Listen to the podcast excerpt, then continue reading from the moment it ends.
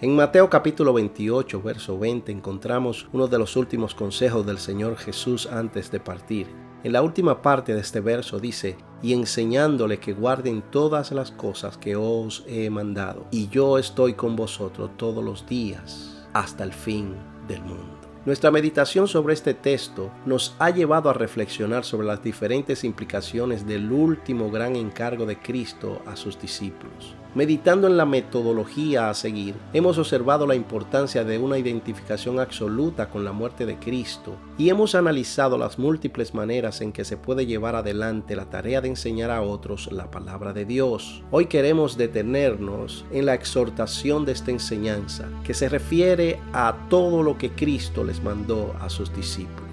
Hay al menos dos observaciones relacionadas con este aspecto. En primer lugar, las instrucciones son que se enseñe lo que Cristo había mandado debemos tomar nota de que Él no dijo que debían enseñar lo que Él le había enseñado, sino lo que Él le había ordenado. Es decir, no debían simplemente transmitir las historias y las verdades que habían escuchado del Maestro. Entre nosotros muchas veces la enseñanza se concentra en repetir lo que hemos escuchado decir a otros. Cristo le estaba mandando a que enseñaran aquellas verdades a las cuales ellos también estaban sujetos y debían obedecer. Esto se refiere a que la tarea de enseñar a otros estaba fundamentada en una práctica personal. No estaban librados de cumplir los mandamientos que estaban comunicando a otros. Al contrario, sus ministerios estarían construidos sobre la sólida base de la vivencia personal. Esto aseguraba que la enseñanza que impartirían a otros nunca procedería del plano de lo teórico, que es una de las razones por las cuales mucha de la enseñanza en nuestros tiempos no impacta. Está apoyada en una comprensión intelectual de la vida espiritual y no en una experiencia cotidiana. Es precisamente esta vivencia diaria que le otorga a un maestro verdadera autoridad espiritual.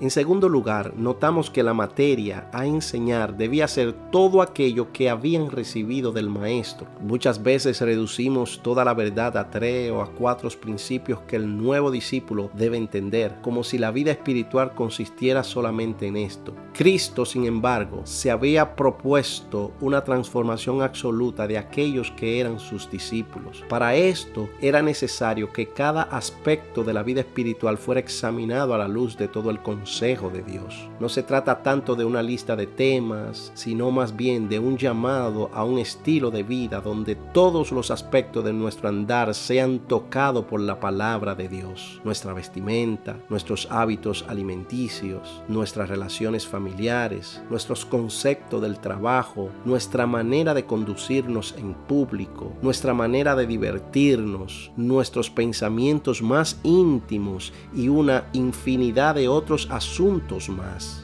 La verdadera transformación del discípulo se produce precisamente cuando la palabra lo confronta en cada una de las áreas de su vida, de modo que se vea obligado a entronar a Cristo como su Señor en todo momento y lugar. Pensemos un momentito en esa declaración que hizo Juan Wesley. Él dijo, todo el conocimiento que tú deseas se encuentra en un solo libro, la Biblia. Espero que en este día puedas reflexionar lo importante que es el consejo de Dios. Escudriñemos más las escrituras y abracemos sus verdades. Yo soy el pastor Carlos Sureña de Manantial de Vida. Bendiciones.